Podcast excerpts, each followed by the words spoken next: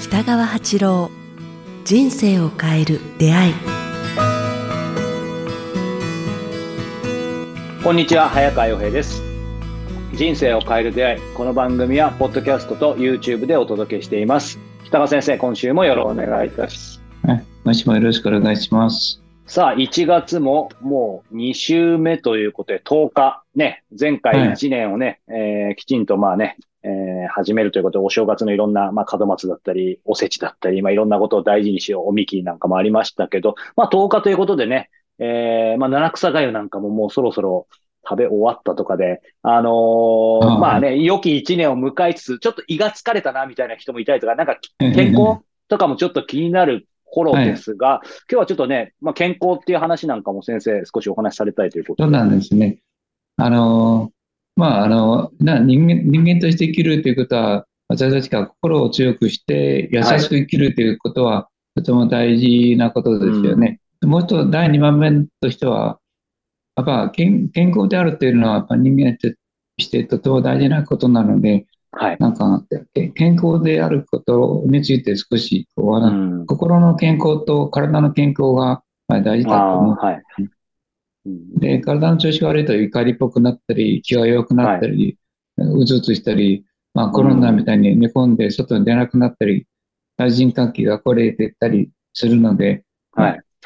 そういう意味では健康うん。に気を使って健康的に生きるっていうのはとても大切で、じゃあうんじゃあ、あの、健康的に生きるって何かなっていうのをちょっと、あの、ああの、早川さんとはい。お話しできればなと思ったんですうんいや、僕としては去年、その大事な人がこう周りでうん癌ですごく亡くなったんですよね。ともう一つは、よ50代、40代、40代、50代、60代の人で、まあ、まあ、まあ、今、あの、けあの健康なんですけど、そういう人たちが癌になった方がとてもこう増えたんですね。あ、そうなんですだね。まあ、今日はちょっと癌にならない生き方をうん。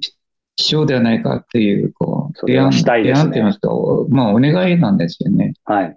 いろいろあるんですけども、はい。結局、いろんな本、去年、たくさんの人たちが癌になったので、いろいろ調べてみたら、京都大学の先生たちが面白いことを言ってて、あの、ヤモリ先生っていう人がいらっしゃる、長寿学の先生がいらっしゃるんですけども、はい。ヤモリ先生が世界中の長寿の人を調べてみたら、やはり、もちろん心の健康もとても大事で、もう一つは、えーっと、食べ物がすごく、はい。あの、なんて言いますか、こうその、あの健康と長寿にに影響しているっていうことを、こう山森先生が言ってるんですね。えーこの先生は、こう、長寿学の先生なんですあ、けどね。家の森でヤモリ先生ですね。僕も今ちょっとあ家の森ですはい。は。はいい、はい。ですね。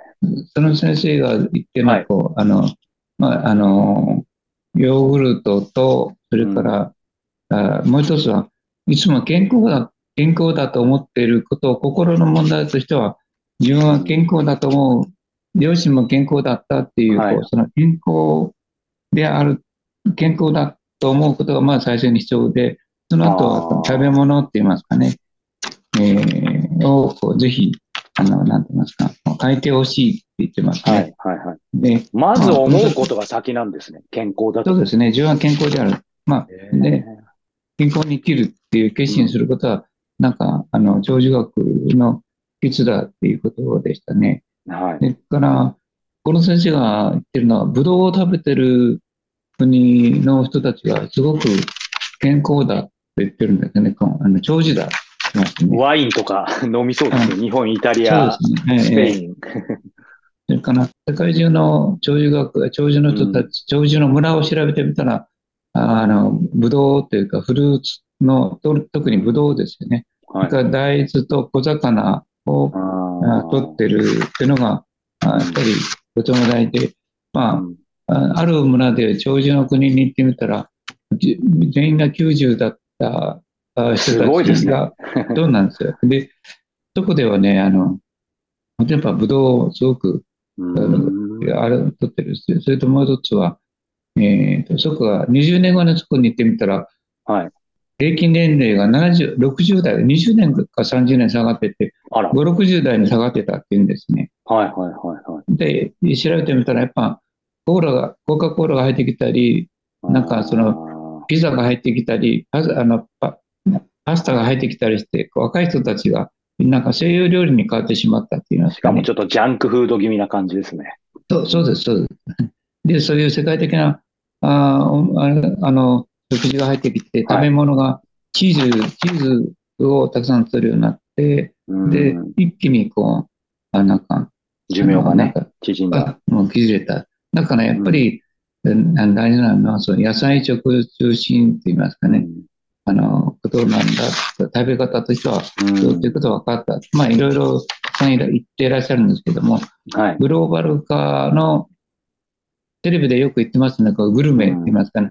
あの食事にのめ、のめり込まないようにっていうのが私の警告ですよね。美食ってやつですよね。美しい食ですよねはいはい美。味しいとかおに、特にお肉ですね。うんうんお肉の美食の国は短命だっていうことですね。ほとんどガンガンなってしまう。うん。うん。うん。だからテレビ見て、豚肉それから牛肉、鶏肉食べない番組なんかないんですけれども、うん。あまあ、それは確実にこう短命につながるということを言ってますね。あのうん。まあ、長寿の家も山も実はと言ってるんですけども、うん。でもう一つですね、京大の先生が面白いんですけどね、京大、京都大学でなんかいろいろやってて、その京大の先生たちが、わ和田先生っていう人がいらっしゃるんですよね。京都大学の和田先生っていう人が。はい。やっぱり、この自分が自身がなんかね、あの、癌になったっていうんですね。はい。それで、初めて、なんか自分の食生活が間違ってたってことに気がついて、うんそれまではなんか、医者として威張って、こう、上から目線で、こう、あの、患者を見てたんですけども、はい自分自身が癌になってしまって、あ自分のやり方は随分間違ってたんだという調べて、うんずっと調べてみたら、そうだと、統計取り直してみたら、まあ、なんていうかね、まあ、いろいろあるんですけども、ええ。アルカリ性食品、あ、体が、体がアルカリのうん。人と酸性の人では、うんアルカリの人はほとんど、あの、癌になってないってよかった。がん、この人は癌の先生なんですけども、ああ、なんか酸性だと炎炎症を起こしたりしそうだから、アルカリ性の方が良さそうですね、確かに。そうですね。で、で、さ再発した人もほとんど、あの、大あの手術して治った、治ってからも再発する人は、またこう酸性食品を取っているっていうんですよね。うんうんうん。だから酸性食品って何一番何かって言ったらお肉なんですよね。特になんか焦げ焦げたり油切ったのはなんか酸性になりそうですね。なんかそうですね。で、再発してない人はね、アルカリ性食品を取ってて、うん体をアルカリ性にしてる。例えば、うん唾をこう、あの、リトマス試験紙でしたら、はいブルーになるくらいのうん食事をしてる人は、うがんがんの再発はないって、ゼロに近いって言ってるんですえね。ーそれは違いますね。そこがこう、じゃあ何かって言ったら、やっぱりこう、チーズ、悪いものとしてはチーズとお肉って言いますかね。うん。それから、あのー生のお魚って言いますかね。はいはいはい。はい。この3つが大敵であるっていうことですね。じゃあ刺身も大敵ですね。そうですね。だから、じゃあ、いいもの何かって言ったら、やっぱりこう、えっ、と、ぶぶどう製品がいいって言ってもやはりそこなんですね。はいで、酪酪酸菌というものが増えるものをこうぜひ食べてほしい。うん体をアルカリ性、アルカリにするものがいいっはい。て言ってるんですね。で、はいまあ、そのベストは何かというと、うん。野菜、まあ、まずは野菜ですよね。はい。野菜のうちでも、なんか果物よりもこう、ナスとか、それからごぼうとか、白菜とか、そういうものを取っていると、ほぼ体があ弱アルカリになっていくので、うんがんの再発はない。だから、うんまあ自分、この人は自分の経験で、だから玄米、玄米菜食に切り替えたって言ってるんですね。うんあの で自分が今まで医者として失敗したから、なんか、あの、またアルカリ化食品を取るようにした。pH を7に急性に持っていくようにうん、今、一生懸命努力してるっていうことですね。うんでも、ご自身がね、ごご病気された方の、そそういう専門家の方が言うと、ちょっと、なんか、説得力ありますよね。そうですね。だから、乳製品の中のチーズはとにかくやめてほしいって言ってましたね。チーズ好きな人は、がんの再発がおあのなりやすい。だから、えーっと、それから、この人が言ってるのは、麺類、小はい麦ですね。小麦は良くないあーグルテンはね、言いますよね。うんそれからパンも良くない。だから、はい。玄米菜食にして、うん。できる限り果物と野菜を中心にすると、アルカリ性の体になっていくと、うん。えーっと、がんの再発はほとんどないっていうこと。えうん。ー鍵はアルカリ性ですね。そうです。うんうんうん。だから、もう一人の先生も、あの、熊本大学の先生は、はいと。にかく、あの、野菜スープを飲むと、がんにならないって言ってますね。うんうんうん。だから、鍵、鍵はやっぱり、あの、がんにならないためのためには、今のグルメに振り回されずに、うまいものに負けずに、何回も同じこと言って申し訳ないんですけど、健康、がんにならない体質っていうのを、30代、40代、50代の人たちに作ってほしいとそうで思いますすね。ね。うんで、もう徹底して日本人はあの穀物、野菜いっぱいあるので、そうですね、この先生たちの体験と研究の結果、えっとはいあのググルメに騙されないで、アルカリ性食品、アルカリになる食品を、はいまあ、取るようにうん。されてくださいってこう言い 言いたいですね。まあでもなんか説得力ありますよね。その先生たちの話だけじゃなくて、この目の前にいる北川先生ご自身が今おっしゃってる食事もほぼそのまんまじゃないですか？あ私は守ってるから、私はこう、うんトマトを試験して下を合わせるとか、いつもブルーなんですよ。じゃあなんか着てる、着てる服も青いですし、なんかもう全体的にブルーな感じしますよね。まあ、日本のあのサッカーもブルーでしたよね。そう、僕も青大好きなんで、じゃあちょっと三あアルカリ、アルカリ性人間になりたいですね、じゃあ、今年は。うんうん。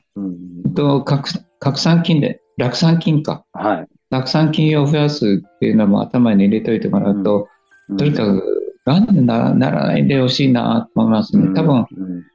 うん、がん今からがんに対する薬も出てくるから大丈夫とは思うんですけども、うん。がんになるとやっぱ切ったり、調子悪くなったり、ね明らかに10年は縮むから、うんうん、そうなって、えー皆さんに今年1年とかうんこう、きどうか気入れてグルメの方向に行かないように、ね。お肉をできたら食べないようにはい。少なくしたら少なくして、うんほとんど食べないようにしていただくとがんにならないことを私は保証したいと思います、ねはい。ありがとうございます。さあ、えーこの番組では引き続き皆様からの、えーご質問、ご感想を募集しております。えー詳しくは概要欄をご覧ください。そして、えー2月25日、26日と、えー全国交流会、えー、万願寺温泉静の宿で行われます。また、3月24日から26日には、えー小国断食会もございます。えーぜひぜひこちらもホームページの方をチェックしてみてください。ということで、えー今週も、えーご視聴いただいてありがとうございました。YouTube ご覧になっている方はチャンネル登録、えー、ポッドキャストを聞いている方は、えーフォローをしていただけたら幸いです。ということで、北川先生、今週もありがとうございました。ありがとうございました。